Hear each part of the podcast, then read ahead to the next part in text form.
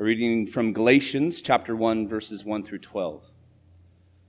Paul, an apostle, sent not from men nor by a man, but by Jesus Christ and God the Father, who raised him from the dead, and all the brothers and sisters with me to the churches in Galatia. Grace and peace to you from God our Father and the Lord Jesus Christ, who gave himself for our sins to rescue us from the present evil age according to the will of our God and Father, to whom be glory forever and ever. Amen. I'm astonished that you are so quickly deserting the one who called you to live in grace, and the grace of Jesus Christ, and are turning to a different gospel, which is really no gospel at all. Evidently, some people who are throwing you into confusion and are trying to pervert the gospel of Christ.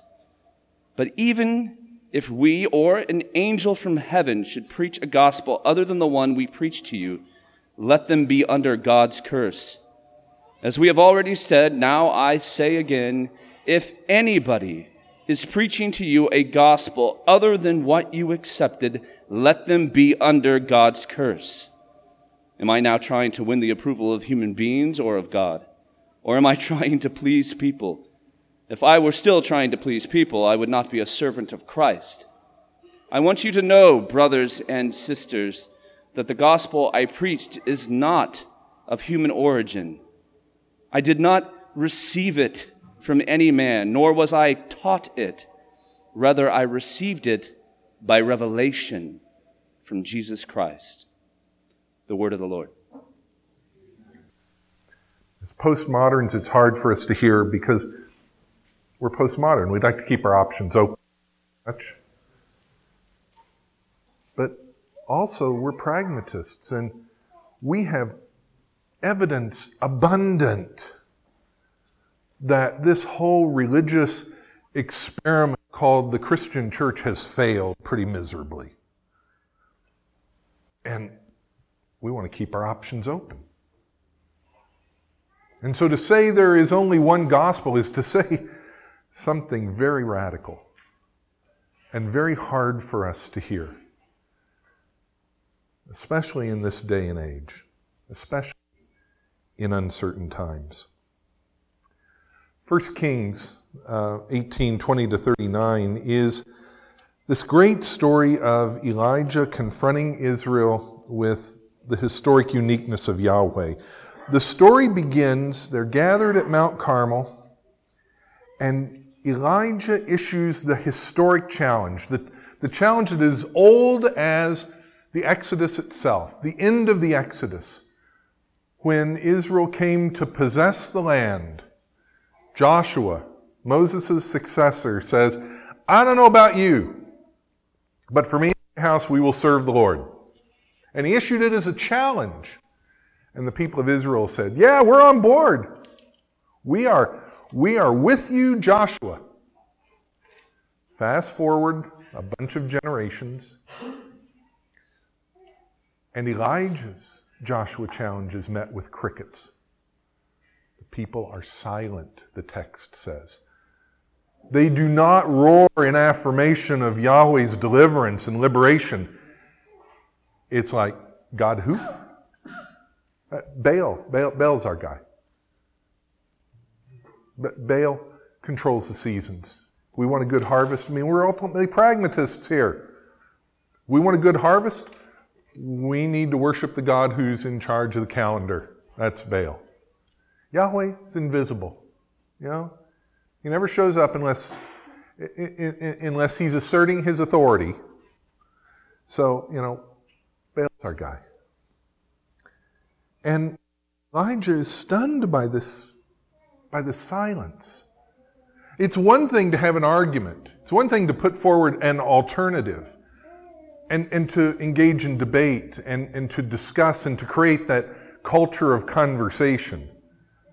It's another thing to just meet the affirmation of, is Yahweh Lord with nothing. So Elijah digs into his prophetic bag of tricks. And after he whines a little bit, I'm the only prophet of Yahweh, and there are 435 of you.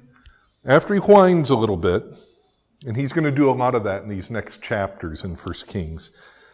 Um, Elijah, for his great reputation as a fiery prophet of God, was, was, a little bit of a whiner, too. It's kind of why I love him so much. Um,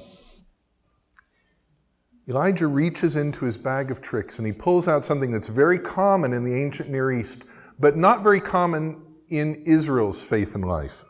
And that is, he proposes a divine competition. Let's see whose God is bigger. He has what Peter Wagner uh, used to teach at Fuller Seminary, used to call a, he, he, he engaged in a power encounter. Whose God is more powerful? Is it, is it Baal? The, the, God that you think controls the calendar and provides the harvest? Or is it Yahweh, the silent, invisible God of whom I speak? Let's, let's find out. Let's have a competition. All the prophets of Baal and all the people of Israel go, oh, okay, this, this is how we get to shut this old geezer up. We're going to have a competition. We're going to kick his rear end and we'll show him. So this divine competition is proposed and accepted. And what's ironic, the way the, the way the author and editor of, of the Kings frames this is that it is the acceptance of the challenge against Yahweh that draws the Joshua like affirmation of, you bet, let's have a competition. That feels like something we can get behind. So Elijah says, Great, build an altar. I'll build an altar. Put your sacrifices on the altar. I'll put my sacrifices on the altar. And Elijah does some very curious things with his altar. He digs a trench around it. And, and the text says you could put essentially about eight pounds of grain in this trench. You could put a lot of seed here. And, and that's because grain was the offering of the poor. Elijah was building not an altar just for those who were wealthy enough to afford to sacrifice an ox. He's building an altar that everybody could come to. He pours water on it. He creates this un, uneven playing field. It's like, yeah, you you try to start your briquettes over here. I'm going to douse mine in water, so I and we'll see who we'll see whose God is bigger and better. All day long, the prophets of Baal jump around the altar and sing and dance. They cut themselves they do everything they can to get their God to act on this sacrifice. The text tells us in dramatic fashion, and Frank, you just read it beautifully. You read it like you're an actor. Is there something you thought about a career? And God loves you, and Jeff has a wonderful plan for your life. No. Um, dramatic fashion, evening comes. And, and Elijah just prays a simple prayer. Just simply prays so that he can remind the people of the truth that Yahweh is God. And whoosh, it's all consumed. Yahweh scores a consuming victory. The prophets of Baal are left bloody and exhausted and hoarse and defeated.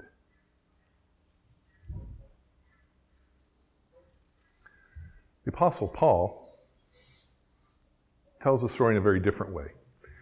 He's writing to the Galatian church and Paul, and, and I chose this cat picture deliberately. I am so glad you're here, Tim. I thought of you when I saw this picture. I said, this, this has got to be in the PowerPoint this week. So that's right. That's why I greeted you this morning. Paul's confronting the Galatian church with the unique centrality of grace because he is astonished. I mean, astonished doesn't even begin to capture Paul's emotional state. Paul, when he writes to the Corinthian church about sin, about suing other believers, about incest in the church, he does not use incendiary language that he uses in the opening stanzas of Galatians. He is astonished, annoyed, ticked off with these folks. He begins with a regular salutation. He, he cites his credentials, his credentials as an apostle, his, his, his authority to even write these churches is not in his own merit, but because of the resurrection. His credentials are grounded in God's action, in the call of God that begins with the resurrection of Jesus. And he reminds the Galatians from the get go, at the very front of this letter, that God's mission in Christ is to rescue humanity from evil. That that's, that that's the gospel in action. To rescue us. To come to our aid in our brokenness and in our uncertainty and in our pain and in our sin and to make us whole. And so he is astonished. Then, beginning in verse 6, he asserts the singularity of grace. He says, Look, the, the gospel's point, the whole purpose, everything around God's desire to rescue us is because God is a God of grace, and yet you're deserting that notion. You want some other gospel where if it is to be, it is up to me. Instead of Christ in us, the hope of glory. Diatribe in verses 8 and 9 is some of the toughest language in the New Testament. Our English translations are a little bit sanitized. They're, they're, they're designed to, to so, so that we remain, you know, Christians who talk nicely to each other. Because Paul's not talking nice here. He is, he is as angry and as pointed as he is anywhere in the New Testament. To turn away from grace. I mean, yeah, we, we all sin and fall short of the glory of God. But to turn away from grace, are you kidding me? How can you do that? And so he reminds the Galatians of the foundations of grace in his, in his own ministry and in his own message. And he goes so far as to paint a historical picture somewhat different than the book of Acts. Nikki and I were talking this morning about how people remember stuff, and the book of Acts remembers Paul one way, and Paul in Galatians remembers himself another way. He went off and he didn't receive teaching from anybody except Jesus. Paul's making the point that it's Christ in us that matters. It's Christ in us. It's the unique centrality of grace that is at the center of our faith.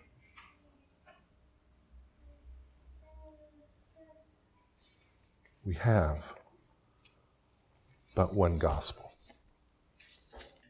An old story, a bold story of Elijah as showman of Mount Carmel, setting a grand stage on which God would tell the tale of his power. All smoke, no mirrors, full flame.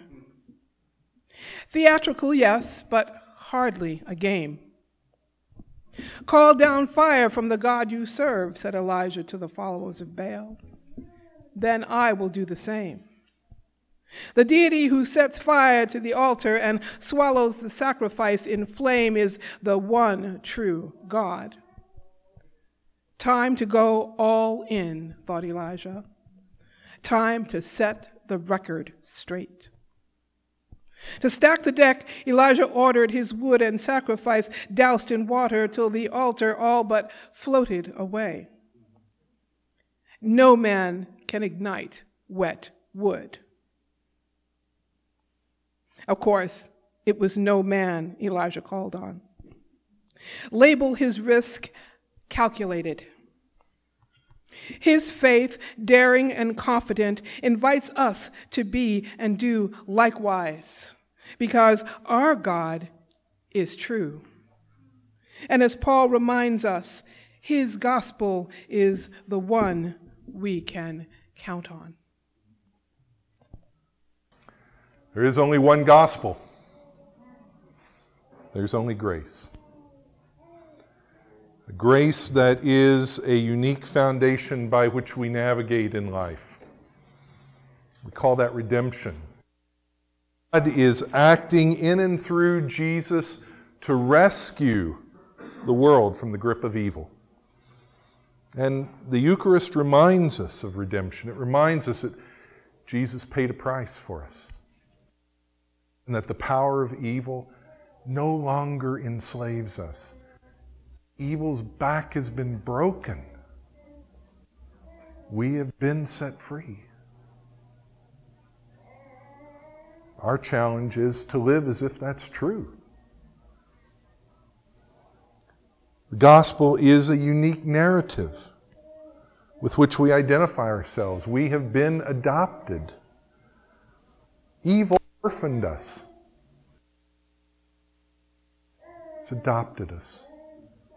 It's given us a home and an identity. He's named us and welcomed us to his table. And the Eucharist reminds us that all are welcomed at Christ's table. Not just those of us who've got it right, but all of us are welcomed at the table of the good news. And this gospel, this one gospel, this unique gospel of grace, is a unique promise through which we have hope. It is discipleship. It is God shaping us to serve Him and the world with hope and justice. The call of the gospel isn't just for us to have a nice time with Jesus, it is to equip us to be the rescue swimmers of God's effort to redeem the world. We are called to jump into the deep end and to be the person who swims to that one in need, to offer hope, to offer justice, to bring peace, to be an agent of shalom. That's discipleship. And the Eucharist calls us to a whole new way of life, a way of life that's no longer centered around my needs and, and my particularities, but is instead one whose a life whose vision is cast on the world. And we begin to see the world through God's eyes. We begin to see our neighborhood and our watershed and our planet and indeed the cosmos as a place that God is redeeming. And He calls us to join Him in that effort. It's only one gospel. There's only grace that redeems us, adopts us, and disciples us. And so this morning, some questions for us to think about. What is the story that shapes your life? What, what is your gospel? Is, is it self fulfillment? Is it, uh, you know, I'm going to be all that I can be? Is it individual rights that, you know, I have certain, certain things that I'm entitled to? Is it the personal identity? Well, I'm just made that way, so therefore I'm okay? Or is our gospel, our good news, the story that shapes our life, is it the grace of Christ?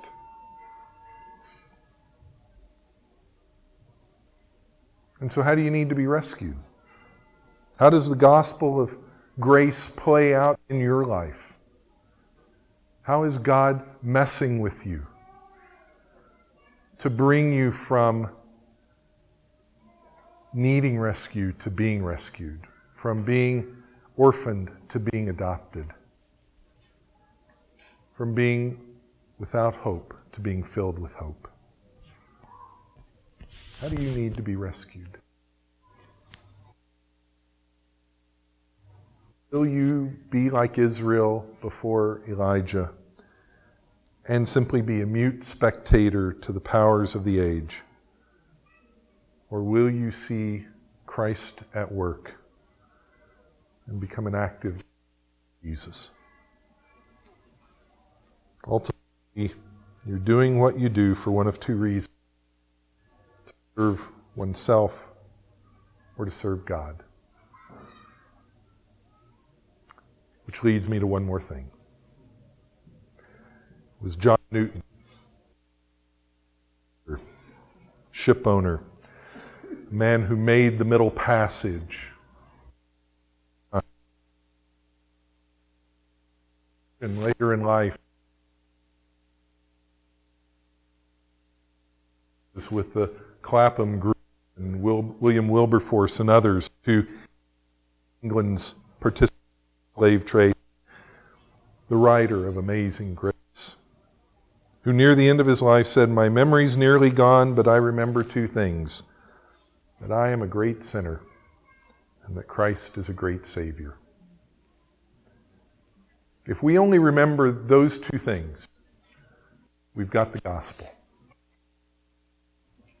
Because there is only one gospel.